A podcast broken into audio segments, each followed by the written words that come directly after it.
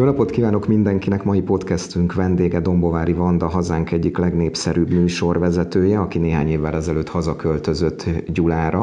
Múlt héten pedig, már hogy a beszélgetésünkhöz képest, múlt héten pedig a Vigyázat gyerekkel vagyok című műsorban szerepelt kisfiával, vagy nem is olyan kisfiával, a tíz éves Gergővel, a műszaki vezetője a mai podcastnek Gál Csaba, a képeket pedig Bencsik Ádám kollégám készíti a podcastről, én pedig Pap Gábor vagyok a beol.hu és a Békés megyei hírlap műsorvezetője. Vanda, hogyan jött az ötlet, hogy ebbe a műsorba részt vegyetek? Köszöntök mindenkit, és leginkább egy ilyen hosszú felkonf után meg kell finoman jegyeznem, hogy azért a legnépszerűbb enyhe. Kicsit talán elfogult velem Gábor, és ami egyébként jól esik, mit tagadjam, ám lassan fél évtizede úgymond visszavonultam, tehát egészen meglepődöm egy-egy ilyen felkérésem, megkeresésem, de hogy hogy éreztem magam? Nem véletlen, hogy most jött el az ideje. Először, amikor Gergő négy éves volt, kértek fel bennünket. Kicsit korainak éreztem, úgy éreztem, hogy a kisfiamat, és ez visszaüthet, olyan feltétlen őszinteségre neveltem, hogy picit féltem a következményektől. Ha bemegyek egy szuper szókimondó négy évessel, talán még korai. Most jött el az ideje, és túlzás nélkül állíthatom, hogy az életem egyik legmeghatározóbb élménye, és legboldogabb napjainak egyike volt. Ez a túlfűtött posztból is látszott, amit ugye hát neked, Gábor, elárultam, hogy másfél óráig fogalmaztam meg. Nos, hát erre nem vagyok büszke. Annyira tele volt a szívem, úgy túlcsordult, hálával, Ilyen boldogság nagyon ritkán érheti az embert. Miért is? Egyrészt nyilván bármi is érhetett, bármilyen díj, felterjesztés, bármilyen műsor, népszerű utazási magazin, vagy éppen egy roppant nagy nézettségnek örvendő egykori reggeli műsor, magazinműsor műsorvezetőjeként, de a gyermekemnek vagyok a legbüszkébb és sok minden miatt egyrészt bőven túlszárnyalta minden elképzelésemet, ami egy gyermekhez köthető, vagy egyáltalán, hogy egy szülő elképzeli még a szülővi vállás előtt, hogy milyen gyermeket szeretne erre a világra nevelni. Annyira jó fej ez a kisrác, hogy a büszkeségtől bevallom úgy éreztem, mintha az Oscar díjátadáson lennék. Tudom, hogy nem az volt nyilván, de az, hogy meg is nyertük, nyilván nem ez a legfontosabb benne, de igen, ilyen hosszan adok választ egy egyszerű kérdésre. Ugye az volt egykor, hogy hogy éreztem magam.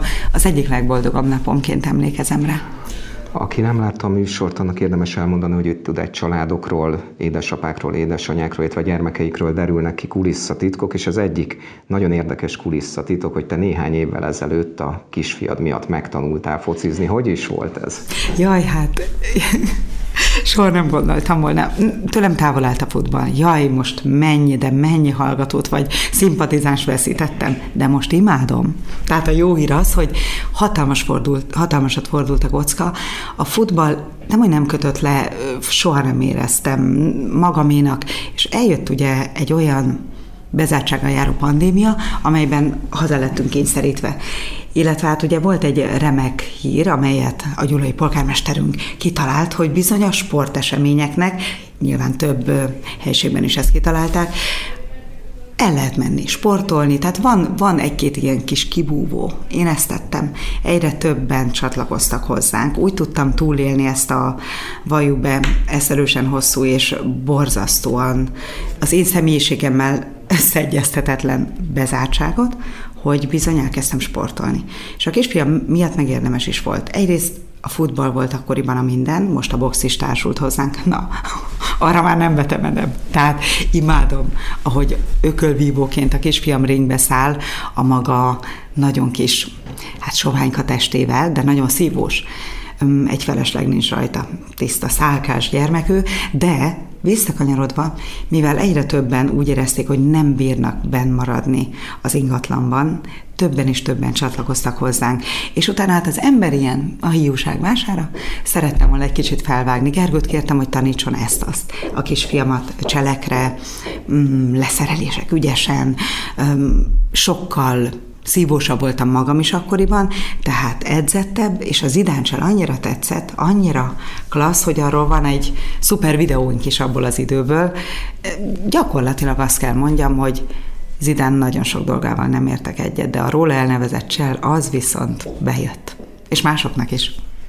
Azután a foci más dolog miatt is nagyon fontos szerepet töltött be a ti életetekbe ha erről mesélnél, hogy kit és hogyan is találtál meg a foci. Jaj, hát igen. Biztos arra gondolsz, hogy nemzetközi bajnok lett a fiam, nem, nem tudom, a szerelem. De furcsa, amikor egy férfi ezt kérdezi, hogy hogy találtam rá életem szerelmére, aki pedig tudja, hogy erről gyakorlatilag lemondtam. Talán nem titok hallgatóink előtt sem, hogy Gábor, mondhatjuk egy kicsit talán fele barát vagy, és láttad életem nehezebb fordulópontjait Gyulán, és azt, hogy miként vonul el az ember teljesen, mindentől a gyerekének élve. Ez az én választásom volt, minden sajnáltatás nélkül, így éreztem klassznak. A másik, hogy nem is engedtem be udvarlót az életemben. Nem véletlenül. Amikor az ember pórolja egyszer-kétszer, és valahogy úgy érzi, hogy az a fajta tisztaság utáni vágy, amely bennem mindig is megvolt, és ezt a egyezményes játszmázást ezt soha nem bírtam, és nem is asszisztáltam hozzá, és nem is fogok részt venni soha, de úgy éreztem, hogy rokonlelket ebben nem találok, mert mert valahogy vagy nem jó helyen kerestem, vagy engem nem kerestek jó helyen, csuda tudja. Minden esetre olyan becsületes, igazmondó juhász legény, mint amit a kisfiam akit sodort elém János személyében, azért olyat nem találtunk minden bokorban, mert nem terem. Gergővel igen, éppen hazajöttünk egy hosszabb nyaralásból, méghozzá balatoni túra, azt is félig bicikli, nagyon izgalmasan, kalandosan nyaralunk, és hát Gyula minden, mindig vissza kell jönni, még nyáron is, akármilyen klassz helyet találunk, azért a gyulaiságom úgymond szinte a bőröm alatt van tapinthatóan, és újra és újra visszajöttünk. Pár napot bírunk Gyula nélkül, nagyon vicces. Ez milyen érdekes hangzik egy nő szájából, hogy Gyula nélkül pár napot bírok. János, ne jegy meg. Tehát a város természetesen mindig izgalmasan csenk, hogy ugye az örök szerelmünk Gyula már az igazi lokálpatriótáknak. Na, visszakanyarodva, hogy ezt hányszor elsütöm, ugye? Milyen érdekes, hogy messziről indulok, de mint az életemben a szerelmi mm, életem során is messziről indultam, de valahogy oda találtam. De ehhez egy kilenc éves kisrác, Gergő kellett. Hát igazából ő vett rá, hogy 40 fokban menjünk ki a fürdőbe, úgyhogy éppen mosásra és minden egyébre szántam volna azt a napot, hogy indulhassunk másnap körbe karikázni a Velencei tavat, amelyet egy nap alatt szerettünk volna maga 70 kilométerével, meg is lett, de közben ő nem hagyta. Én meg olyan gyenge jellem voltam, hogy addig-addig kellett, hogy anya, menjünk már ki, légy szíves, de hát semmivel nem leszünk készen.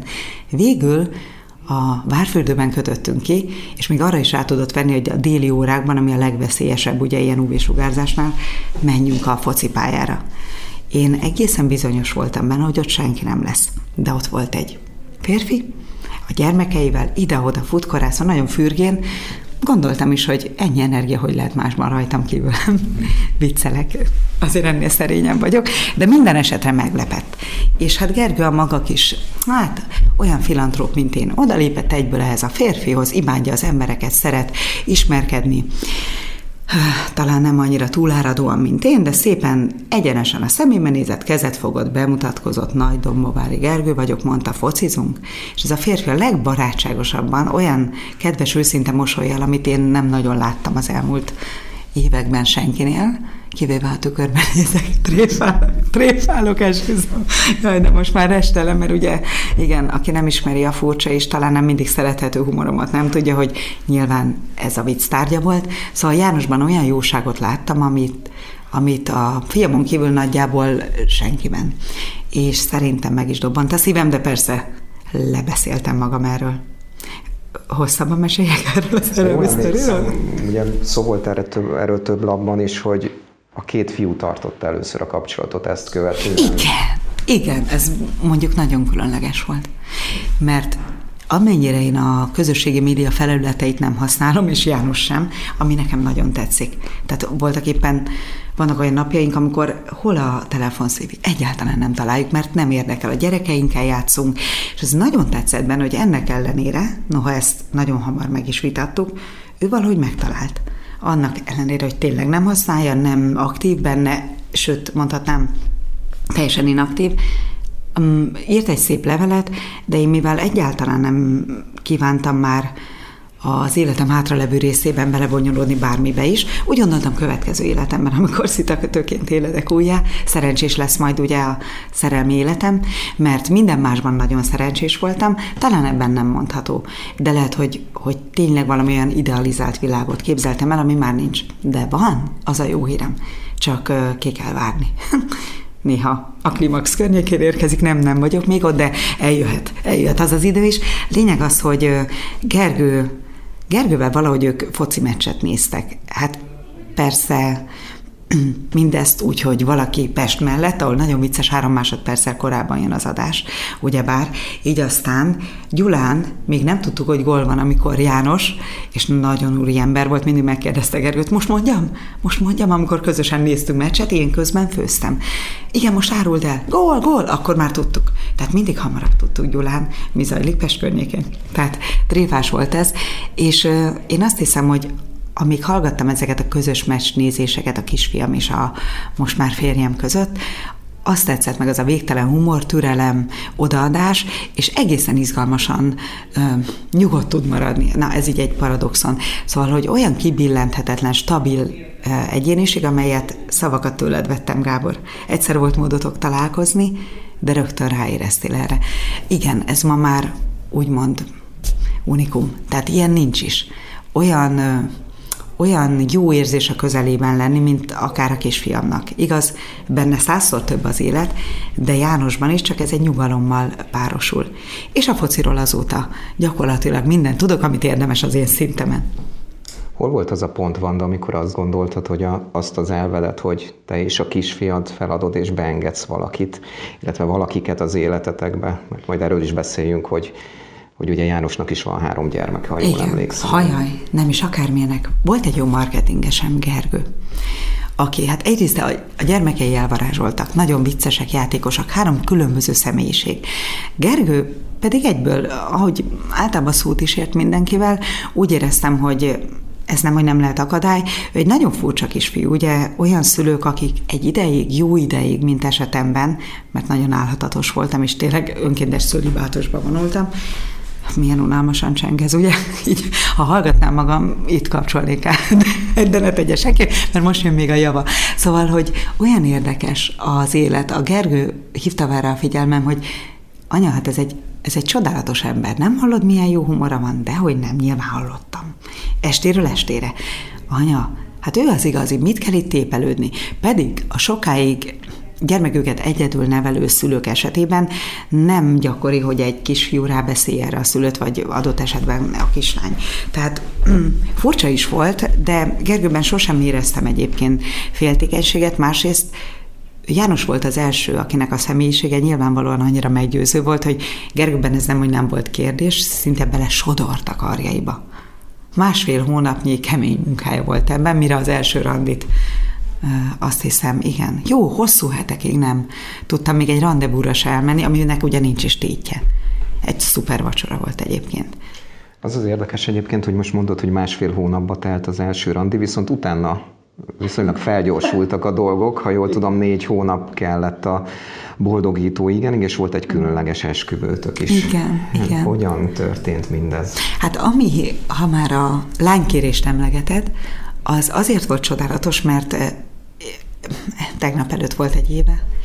János születésnapját szerveztem épp, nagyon egyszerűen, ő is olyan keresetlen, mint én, nem szereti a felhajtást, a cicomát, úgyhogy pont az első rendezvunk helyszínén azt kérte, hogy mivel négy-öt fogást főzök minden nap, ami nyilván komoly szeretett vágyból fakad, nem tudom, mit kompenzálok ezzel, de négy-öt fogásnál nem állunk meg, most próbál leszoktatni erről egy évnyi masszív munka után. Szóval úgy döntött, hogy aznap nem főzhetek, egy étterembe szerveztem ezért, és, vagyis hát félig ő szervezte, csak úgy lett az egész alakítva, mintha én akarnám. És az összes gyermekünk ott volt. Ő ezt senki nem tudott róla, fontosnak tartotta, hogy maga lánykérés is, mint ahogy életünk minden fontos eseménye, az az a gyerekekkel együtt összhangban, szimbiózusban zajlódjék. És Nyilvánvaló, hogy én sem erre számítottam, hiszen az az ő nagynapja. Itt látszik, milyen szerény srác. Tehát, hogy nem az ő születésnapjáról akarta, hogy szóljon a sztori, meg hát így bizton hitte, hogy nem számítok rá. Jaj, pedig utólag. Úgy szerettem volna, ha a hajam olyan, ami ennek szeretné az ember egy ilyen eljegyzési fotón, ha már megörökítjük az utókornak, és van rajtam némi smink, vagy mondjuk olyan ruhát veszek fel, amit éppen ilyen eseményre szánnék, de hát ki tudja, az az ilyet, hogy meg fogják kérni a kezét. Na úgyhogy pont a születésnapján alig ha számíthattam rá, majd valóban még így beszélgettünk is arról, hogy ebben az évben legyen vajon, vagy sem, de hát János mondta, hova, hova várjunk? Tehát ha az ember bizonyosságot érez, már pedig először éreztem igazán, és ezek szerint ő is, gondolom, mert nem sokat teketóriáztunk valóban, és minden a sors és a körülmények a kezünkre játszott. Ugye két évig elmaradt esküvők voltak, hiszen a pandémia alatt, akik nem szerettek volna maszkban csókolózni, nyilvánvaló, hogy vártak az esküvővel. Meg is tudom érteni őket. Egy igazi lagzimika szerény is, jobb, ha nem vírus adta körülmények között zajlik. Így aztán minden két éven át elmaradt esküvőt ide diszponáltak át. Így aztán az mind elfoglalta a hétvégéket, és az idei esküvők is abban az évben voltak, vagyis 2022-ben. Igen, 23. Ez, még ízlelgetem ezt az évet. És, és olyan érdekes volt, hogy egyetlen egy nap volt szabad az a hely, ahol az első randevunk volt, ahol a lánykérés, pontosan azon az egyetlen egy napon, amikor az első készfogás és csók elcsattant. Tehát amikor először fogta meg a kezem, akkor volt a készfogunk rá egy évre. 365 nap múlva. Készfogás, készfogás. Hogy érezte magát János a vigyázott gyerekkel vagyok felvételén, hiszen ő is ott volt a közönség soraiban? Remek kérdés. Egyáltalán nem szeret szerepelni János. És én ezt abszolút minden tekintetben figyelembe veszem. Soha nem erőltetek semmit. Már én magamon is érzem, hogy milyen nehezen állókötélnek egyes felkérésekre. Olyan érdekes az élet, tehát ha, ha valamiféle idillikus harmóniát találunk, úgy tűnik, vagy az egyik megy, szokták mondani, vagy a másik, vagy karrier, vagy magánélet. Nem kellene, hogy így legyen. Nyilván bölcs emberek össze tudják egyeztetni, de én már magamon is érzem azt a fajta hát nem is tudom, csupán érzésnek apostrofálnám, amit János hiszen életét fél évtizedet így töltött el, hogy nem szerepelt, és nem is nagyon kívánt, ezért nem is sodrom ilyen helyzetekbe, de ez egy olyan pillanat volt, ahol szerettem volna, hogy ott legyen. Hát egyrészt mm, imádom, ő a férjem, ő a lelkitársam, a legjobb barátom, és egy csomó minden más, amit most, hogy ne legyek negédes, nem kezdek el sorolni, de Egyrészt örömet szerettem volna két kisgyermeknek okozni, a barátaim gyermekeinek, akik ide nagyon vágytak. Így aztán kellett egy vigyázó is. Vigyázat, gyerekkel voltam, többel is, most jut eszembe. És utána még rájöttem, hogy még két barátom nagyon szeretne, és olyan jó fej volt a vigyázat gyerekkel vagyok stábja, hogy megengedték, hogy összesen négy gyermekkel menjek a sajátomon kívül. Így aztán János Nyilván ott kellett, hogy legyen, amúgy is megbeszéltük, hogy ezen ott lesz a közönség soraiban. Arra persze nem számított, hogy ennyiszer mutatják, de hát olyan feslegény. Én is mutattam volna szerkesztőként bevágva, minél többször. Végtelenül tetszett, amilyen szerényen mosolygott ott. Napsütöttén, kedvesen, picit láttam, hogy tördelve a kezeit, miattunk izgult. Annyira izgult. Én is izgultam. Hogy leégetnek-e? Például a fiam jelesül, de nem tette annyira. Abban a te régi barátnőd, vagy régről ismert barátnőd, a műsorvezetője Ördög Nóra, a kisfiad, és te is megegyeztetek, hogy nagyon mosolygós vagy. Honnan jön ez a belső erő belőled, Vanda, hogy tényleg most már mi is ismerjük lassan tíz éve egymást, hogy folyamatosan mosolyogva látunk téged? Azért nem folyamatosan, vannak nagyon nehéz napjaink, cudarak is. Mm, hát igazi hullámvasút ez az egész. Pláne azt kell mondjam, egy kis kamasszal, azért mostanában nem mindig vagyok felékig tejfelként otthon mm, hogy is mondjam, a gyermekem által látva, mert tehát nem minden fenékig tejfel, hogy kifejezem magam, ha már ebből élek. szóval Eredendően van bennem egy jó kedv, ezt nem tagadom. Kiskoromban édesapám fedezte ezt fel, milyen ízesen mondtam ezt. Azt mondta, hogy válasz olyan szakmát, olyan hivatást, amiben ezt a jó kedvet át tudod adni másnak, mert van bőven, jut belőle másnak. Ezért azt hiszem, hogy valamiféle rácsodálkozásom gyermeki még mindig van a világ dolgaira, amit amikor tetten érek, nagyon boldog vagyok, hogy még megvan, még megvan, de nem tagadom azért ez a két év, az nekünk is nagyon nehéz volt. Tehát társas kapcsolatok nélkül én, aki gyakorlatilag egyszerűen imádok emberek között lenni, ez pusztító volt. Ott azért nem mindig ért fülig a szám. De Én azt gondolom, hogy ez egyrészt a génekben van. Apukám volt egy nagyon kedélyes manus. Egy olyan kedves férfi, aki mindig mindenkihez tudott úgy szólni, hogy fontosnak érez magad. Vagy csak legyen egy klassz pillanatod.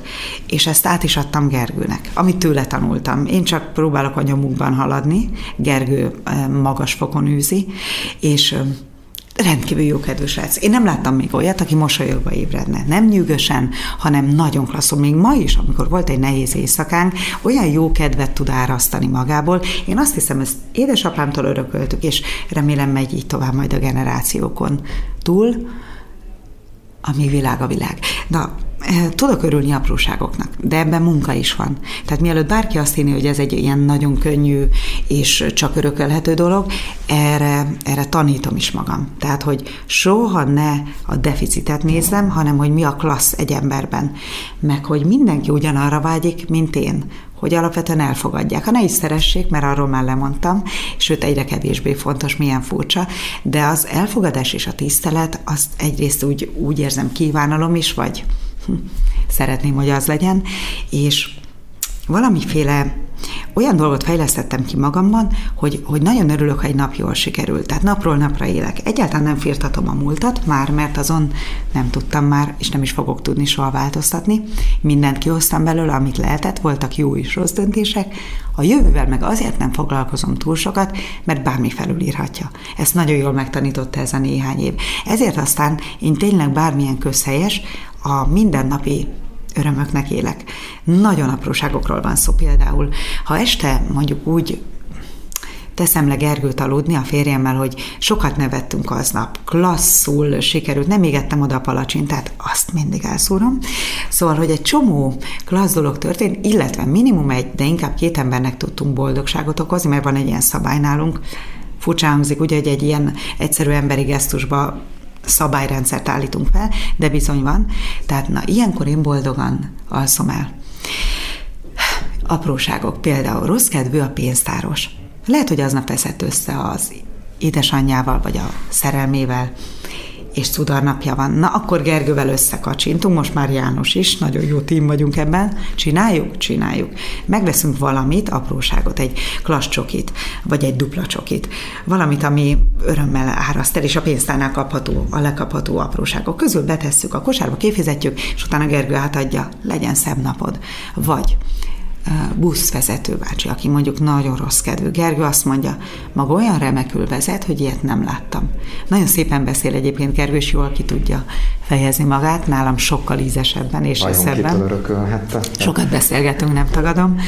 És így aztán, hogy ez így emeli is a szerotonin szintet, tehát egy kicsit úgymond megúszós dolog.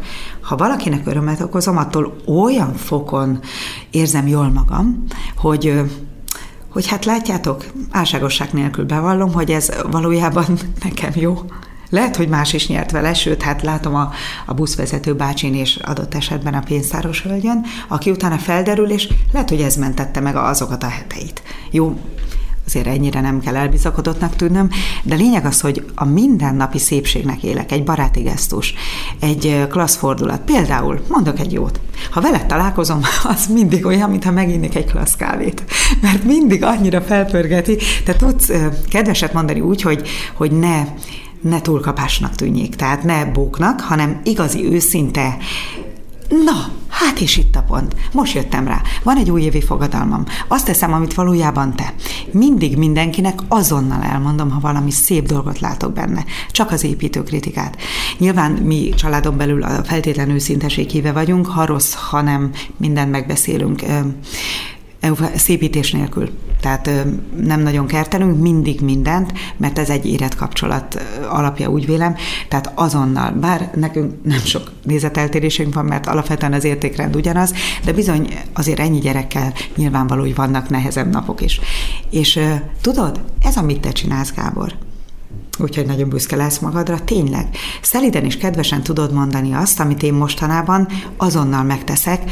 Lehet, hogy nem olyan szeliden és kedvesen, mint te, de például tegnap megláttam egy remek interjút egy régi haverunkról, egy nagyon-nagyon ügyes emberről, aki igazából tíz éve még nem is tudott ilyen szépen nyilatkozni, most pedig le a kalappal, amit láttam róla. Gyorsan hangüzenet gyanánt elmondtam az ő messengerére hogy ez az újévi fogadalom, ami mindenkinek azonnal visszacsatolok, ha klassz dolgot tesz. És én meggyőződésem, hogy ez működik. Meg hát visszaforog minden, mint a dialektika. Nekem szülőként rendkívüli módon imponált, hogy ti Gergővel minden este megbeszélitek, hogy mi történik, és ami talán még inkább imponált, és talán kicsit példa is, nem csak nekem, meg szerintem sok szülőnek, hogy te minden este elmondod neki, hogy ő miért és mennyire is fontos neked. Mm. Hogyan alakult ez ki, ez a szokásrendszer nálatok?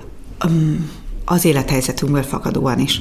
Mert amikor, amikor saját választásod, az élethelyzet adta körülmények és minden egyéb miatt egyszer csak az adódik, hogy egyedül maradsz a gyermekkel, ami tényleg jobb, az adott helyzet körülményeit ismerve, akkor bizony kettő az egyben kell lenni. Nincs idő panaszkodni, nincs idő önsajnáltatásra.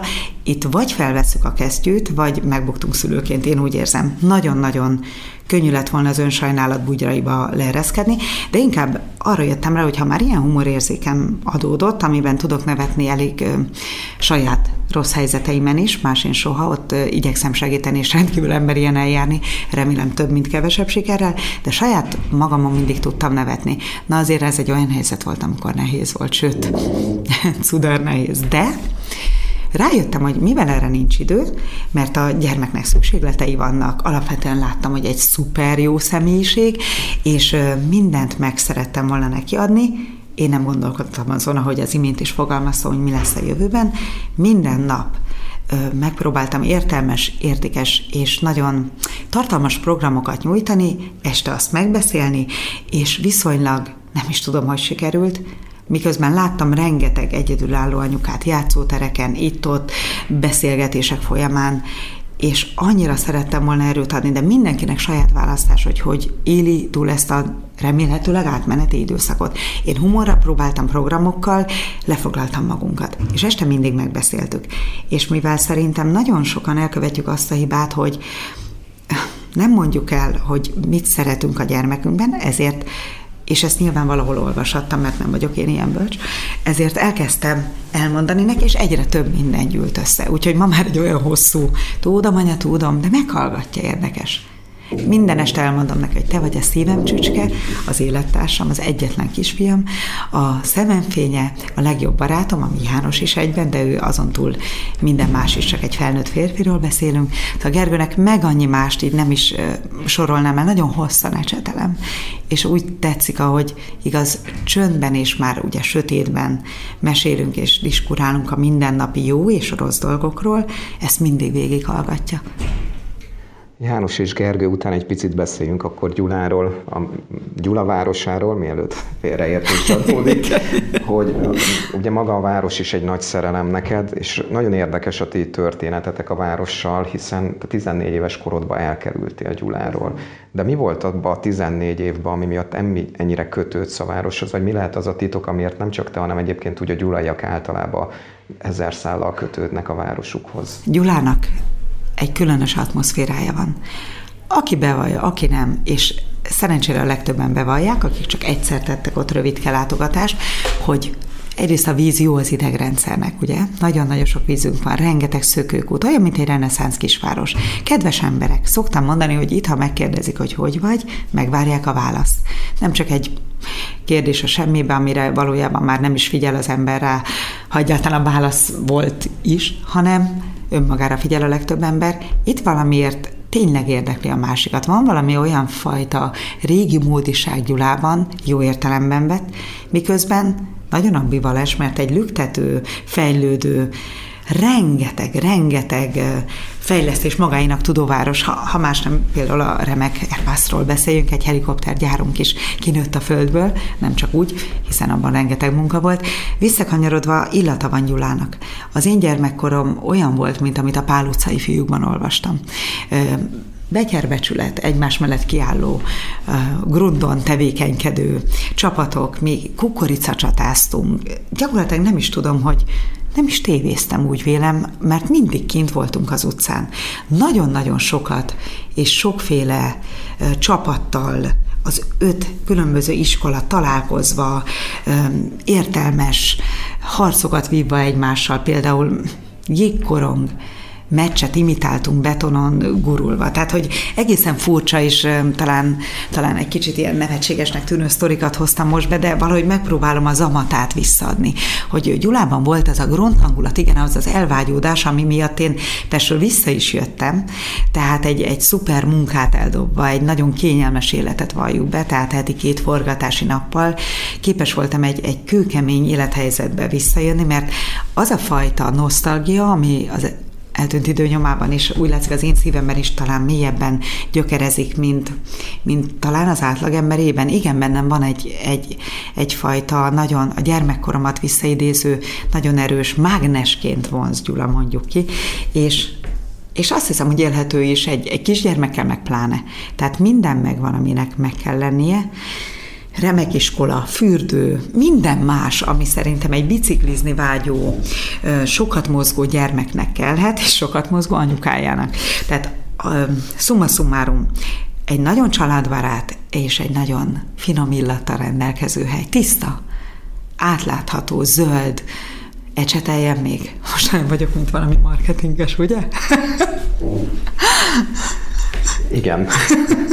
Ez egy tréfa volt nyilván, tükröt tartva, hiszen Amikor 14 kicsit... évesen te elkerültél Szentesre a Horváth Mihály gimnáziumba, az mennyire volt új helyzet, mennyire maradtak meg ezek, a, ezek az érzések benned, vagy akkor azért a kamaszkorban egy picit talán ezek háttérbe kerültek, vagy mindig ott volt Gyula városa veled? Hmm. Édesapám szeretetét beháltozni borzasztó nehéz volt, mert köztünk volt valamiféle olyan kimondatlan, nagyon erős kötelék, amelyet hát az első hónapokban sírással sem tudtam túlélni. Tehát akkoriban bevallom, meg is fordult a fejemben, hogy lehet, hogy vissza kell költözni, és középiskolásként még az üvegházból, abból a finom, meleg családi fészekből, anyától és apától nem, nem tudok én távol lenni ennyit. És aztán rájöttem, egyrészt mivel nem egyedül mentem én ebbe a szupergimnáziumba, hanem két-három olyan gyulai, hát Szabózé például, a híres zenei producer, vagy Pálinkás Évi barátnőm. Tehát vele mindig pálinkás jó reggelt volt, ez milyen vacak. Poén Bocsévi, ráadásul én, aki soha, soha nem fogyasztok alkoholt, tehát ritkán köszönök így, ugye, Nos, de milyen furcsa az élet. Három hónap gyötrelem után úgy éreztem, hogy itt a helyem nem véletlen ez a döntés. Nagyon sok és azóta is engem igazoló országos jó barátságokra tettem szert. Tehát mi mai napig összejárunk. Szentesnek van egy nagyon különleges összetartó ereje. Kicsi Gyula, de másként. Egy művészgimnázium, eleve össze nem hasonlítható egy, egy akkor még 40 ezres lelkeszámláló Gyulánkkal, illetve a Szentesi Gimnázium, amely egy nagyon zárt közösség volt, mindemellett egy nagyon nyitott. Tehát mi felfedeztük stoppal az országot, eljutottunk zsákfalvakba, volt, hogy hát nyilván a szüleink tudta nélkül, utólag is bocsánat, tehát sok izgalmat okozva szüleinknek, nagyon feltaláltuk magunkat egy idő után, azt hiszem, hogy ez a fajta nevelés, ami szentesen volt, nyilván nem enged könnyen el. Tehát az a pár év volt, talán azt kell mondjam, a fiatalságom legboldogabb évei. Utána ugye jönnek a nehéz egyetemi évek, amikor az ember már önfenntartó szeretne lenni, dolgozik. Az még, igaz, dolgoztam gimnáziummal, de sokkal lájtosabban, mm, próbáltam egyéb pénzkereseti forrással kiegészíteni a szüleimtől kapott apanást, de szentesen volt valamiféle olyan játékos, nyílt és nagyon nyitott nevelési módszer, amelyben fürödnek szerintem a 15 évesek. És hát nagyon menőnek éreztük magunkat. Most már így nevetek magamon, a többieken nem. Csodálatos, hajnalig tartó beszélgetések, kollégiumból való illegális kimászás egy szerelem miatt, és visszamászás hajnalban, tehát hogy egészen eszemen dolgaink voltak. Pestre felstoppolunk, csak hogy egy jó színházi előadást lássunk. Önmagunk alapítunk egy színjátszókört, vagy irodalmi kört. Mm, punk bulikat szervezünk, nem is értem ha már. Tehát, hogy az üveges csirkeszemeket kísértem a vonattól egészen a jövendő utcai kollégiumig, rám voltak bízva a legkeményebb punk figurák, és nagyon nagy népszerűségnek örvendő koncerteket szerveztem, mindeközben táncoltam is rá. Tehát, hogy, hogy olyan kis önállóak lettünk, amely, amely azt hiszem egy klassz alap volt így az életre. De nehéz volt, nem tagadom az elején picit félve kérdezlek erről, de többször előkerült édesapád a beszélgetés során, és talán, talán ez az egyik tragédiátok nektek a családban, hogy ő most nincs itt, Igen. és ahogy elment, és Igen. néhány éve volt egy beszélgetés veled valamelyik tévécsatornán, és nagyon őszintén tudtál erről beszélni, de tudsz-e most is erről? Tudok már, de, de furcsa, mindig azt mondom, tudok, és közben meg nyilván elszorul a torkom, méghozzá azért, mert ő egy olyan embertípus, egy olyan néha ilyen ókori hősnek látom, mert nagyon egyenes ember volt, nagyon öm, úgy tudta, és te ezt már tudod, mert beszélgettünk is erről, a szüleink is ismerték egymást, tehát ő még a úgymond rossz hírt is olyan szépen tudta közölni, és úgy meghallgatva mindenkit, és olyan szép útravalót adott az életben, amit nem tagadom, nagyon nehéz nélküle. Fáj, hogy nem kísérhetett az oltárhoz, noha a kisfiam gyönyörűen megtette ezt helyette. Rendkívül fáj, hogy nem láthatta egyetlen unokáját sem, ezt igazságtalannak érzem, de az ember nyilván nem, és mások nagyobb tragédiákkal vannak, de mindenkinek a magája a legnagyobb, tehát a 60. születésnapján eltávozni nem ildomos, tehát nagyon kevés, nagyon keveset élt és, és nyilván, jaj, hát igen. Szóval, ha, ha ő nincs, én nem ilyen vagyok, nyilvánvaló. Egyértelmű, hogy tőle egy picit úgymond többet kaptam, talán természetben, kicsit génekben, igen, és, és életigenlésben, igen. Ez egy, ez egy nagyon jó útra való. Látod, nem is tudok, már nem beszélek olyan gyorsan, mint bármilyen más témánál, de egy kicsit terápia is, tehát róla beszélni jó. És milyen érdekes a szeretet, ugye, hogy, hogy téren is időn át görbül, tehát hogy, hogy a szeretet mindig azt gondoljuk, hogy és ez a Csillagok között című filmben merült fel, hogy csak élő ember, élő lény iránt érezhetünk. Nem. Ő már rég nincs köztünk. Uh, több mint másfél évtizede. Ugyanolyan erős a szeretetem, minden nap gondolok rá, tehát életben tartom és valamiféle, milyen furcsa, rengeteget álmodom vele. Tehát nyilván az elengedés fázisában még most sem érkeztem, de már sokkal szelidebben reagálok. Tehát egy évig alkalmatlan voltam arra, hogy Beatles nótát meghallgassak, anélkül, hogy ne sírjak, mert az nagyon összekötött bennünket. Nagyjából az ízlésemet is tőle örököltem. Hm. Szinte mindent. Ha belegondolok, igen, az emberekkel való viszonyomat alapvetően ő határozta meg. Olyan érdekes, soha nem írt panaszkönyvben. Soha. Ö, nem kritizált. Mondom, a legrosszabb dolgot is úgy, úgy tálalta, ahogy, hogy majdnem, hogy bóknak érezzem. Továbbá rendkívül humoros volt. Ilyen humorérzék tényleg ritkán adatik meg, ezzel túlélhető az élet sok-sok nehéz helyzete, pedig jutott abból bőven nekünk. Jó fej volt, minden tekintetben. És a Szuperapa. kisfiad is örökölte ezt a humorérzéket. Igen.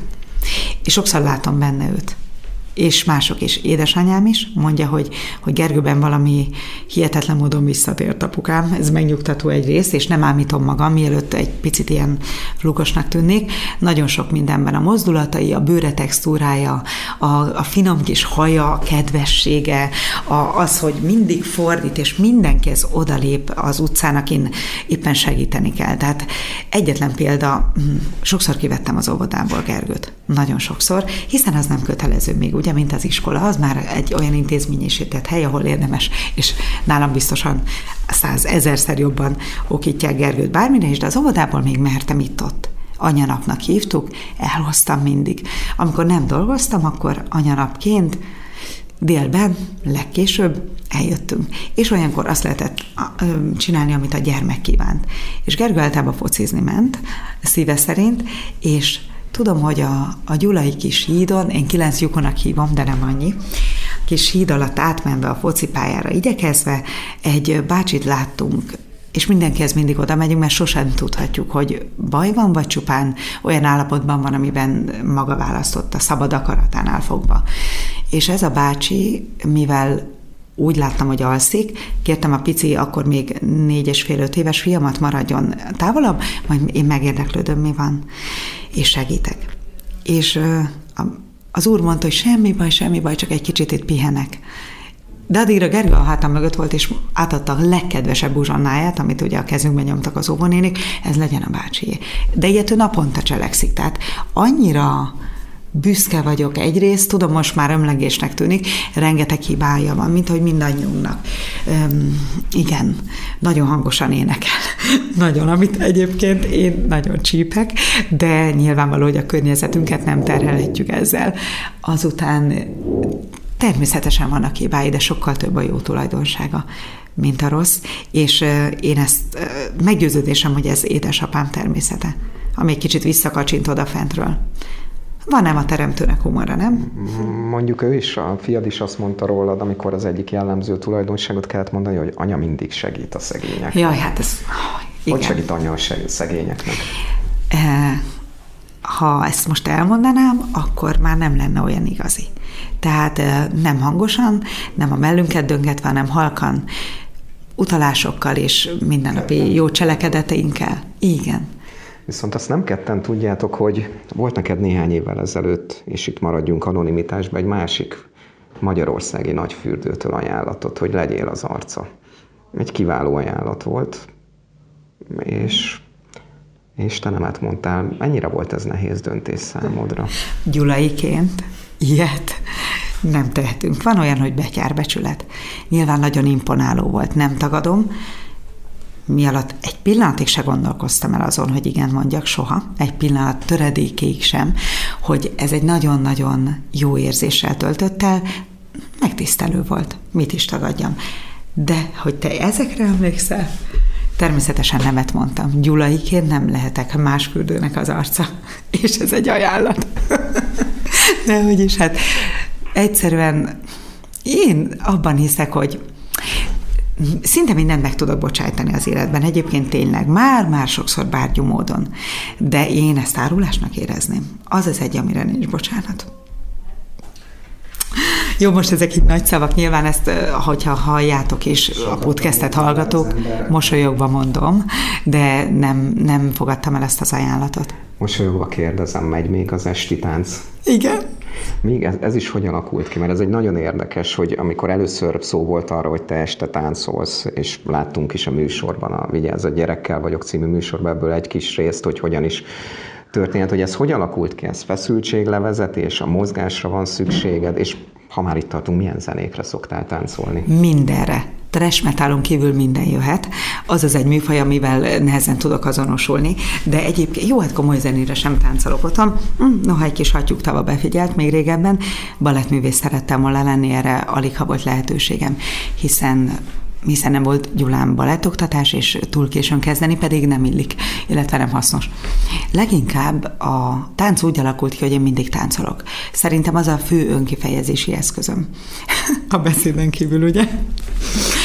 A tánc valamiért öm, nagyon izgalmasan és szerintem furcsán, mondhatnám, meghatározhatatlan stílusban űzöm, de mégis le tudok mindenkit másolni. Bruno Marson kívül, ahogy el is mondtam az adásban, Nyilván ez most nagyon beképzelten is hangozhatna, azért Michael Jackson nem hozom olyan jól, ahogy nem is hozhatja senki ezt a zsenit, mert nagyon furcsa és eredeti mozgással bírt, de gyakorlatilag mindenkit le tudom utánozni, és ez Gergővel valamiféle Hát szórakoztatóipari elem volt az estéinkben. Egyrészt ő nyilván elfogult velem, nem fed meg, nem fog nevetni rajtam.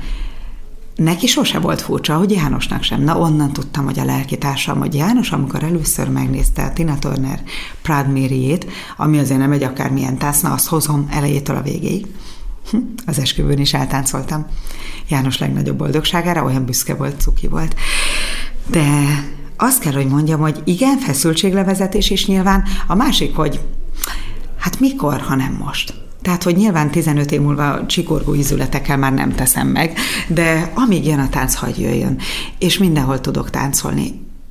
Már feladtam a béli reményemet, hogy egyrészt nem is nagyon izgat már, hogy ki és hol mit gondol. Általában én kezdem a bulit teljesen józanként kiperdülök a táncparket, és egyből megindul, mert hiszen mindig egy ember kell hozzá, ezt tudjuk.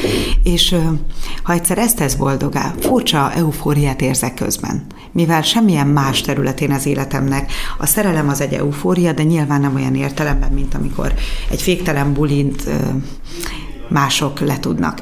Tehát nekem nincsenek olyan eszközeim hozzá, soha, soha nem kortyolgatok például. Így aztán, így aztán ez egy döntéskérdése volt. 20 évesen én, aki nagyon szeretek önfeledten táncolni, bulizni, megteszem ezt minden nélkül, vagy sem, és igen, számomra ez valamiféle nagyon erős örömforrás. Hosszan válaszoltam rá, de nehéz erről beszélni, mert ez egy érzés. És egyébként beszállnak a fiúk is veled? Persze. János sokszor megtáncoltat esténként, mivel rengeteget főzök, amiből most próbálunk lefaragni, mondjuk három fogásig eljutni, már szinte könyörög, meg megtérifált titokban megfőz helyettem, volt ilyen is, ami nap begyúrta a pizzatésztát, és meg is ütötte.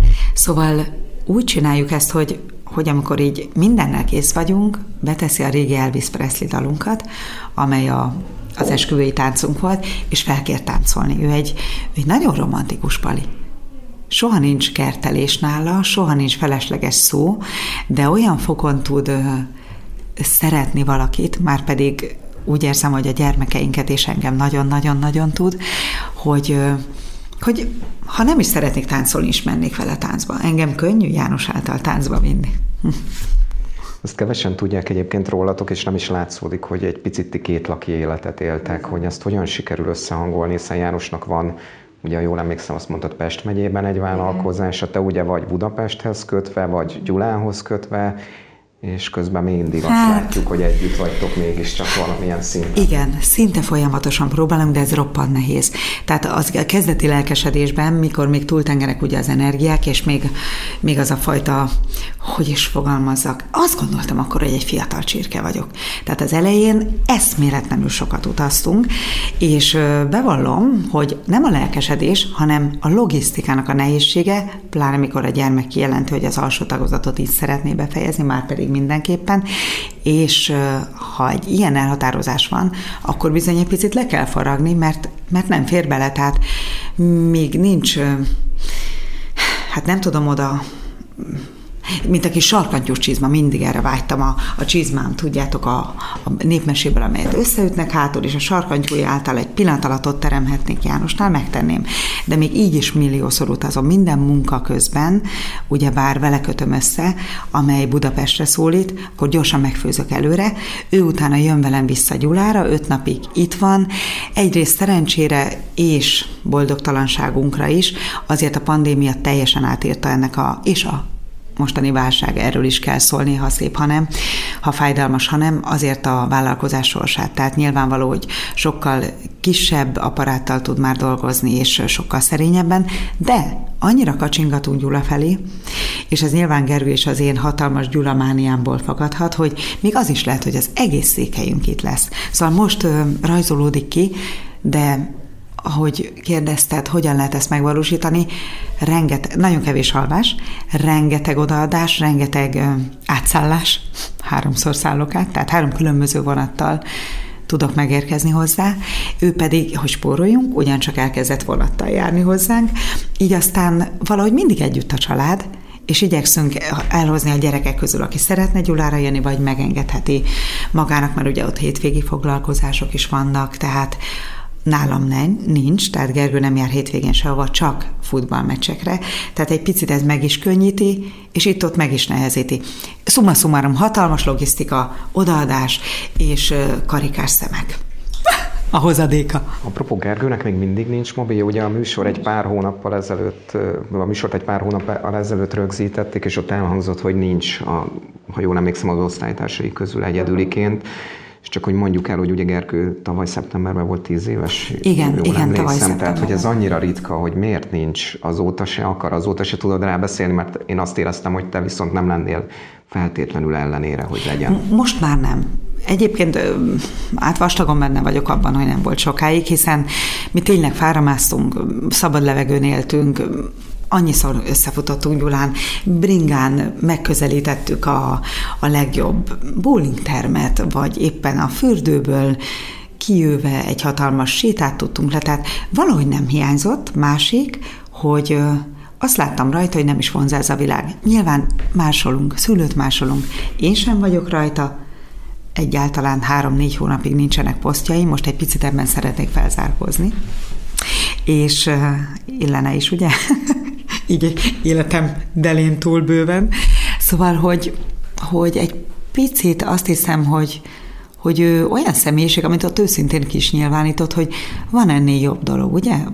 Mintha úgy fogalmazott volna a műsor felvétele közben, hogy, hogy minek, ha egyszer mindig odakint és lehet értelmes programokkal. Is. Ja, focizni is. Minek, ha lehet focizni, valóban. Na, jobban idézed a fiam, mint én. Hűha, de pirongodom. Igen, tehát akkor már inkább valami szabadidős tevékenységet választunk, de most beszippantotta egyetlen játék, úgyhogy meg kellett törnöm, amit egy ajándékba kapott tabletten űz a barátaival, kicsit stratégiai, én magam nem nagyon értem, de lényeg, hogy szerencsére még azért nem tenk túl, de nincs telefonja. Nincs, de megtörök.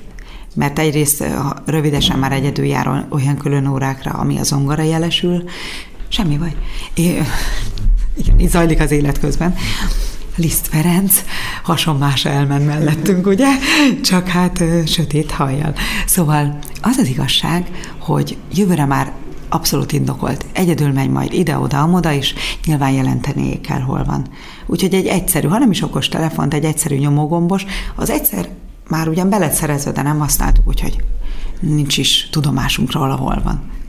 Te, mint édesanyja egyébként tévés műsorvezető, édesanyja műsorvezető, édesanyja, mit szóltál ahhoz, hogy ő nem tartja kizártnak, hogy egyszer tévézzen, ugye ez is elhangzott, ezt is tudjuk. Ez mit jelent neked, ha mondjuk ő műsorvezetőként, vagy akár háttéremberként követne téged ezen a pályán? Én egy szerintem lehet, hogy ki lehet mondani rólam egyrészt, hogy nagyon éhes vagyok, a másik, hogy nem vagyok túl ambiciózus szülő, mert és ezt vállalom.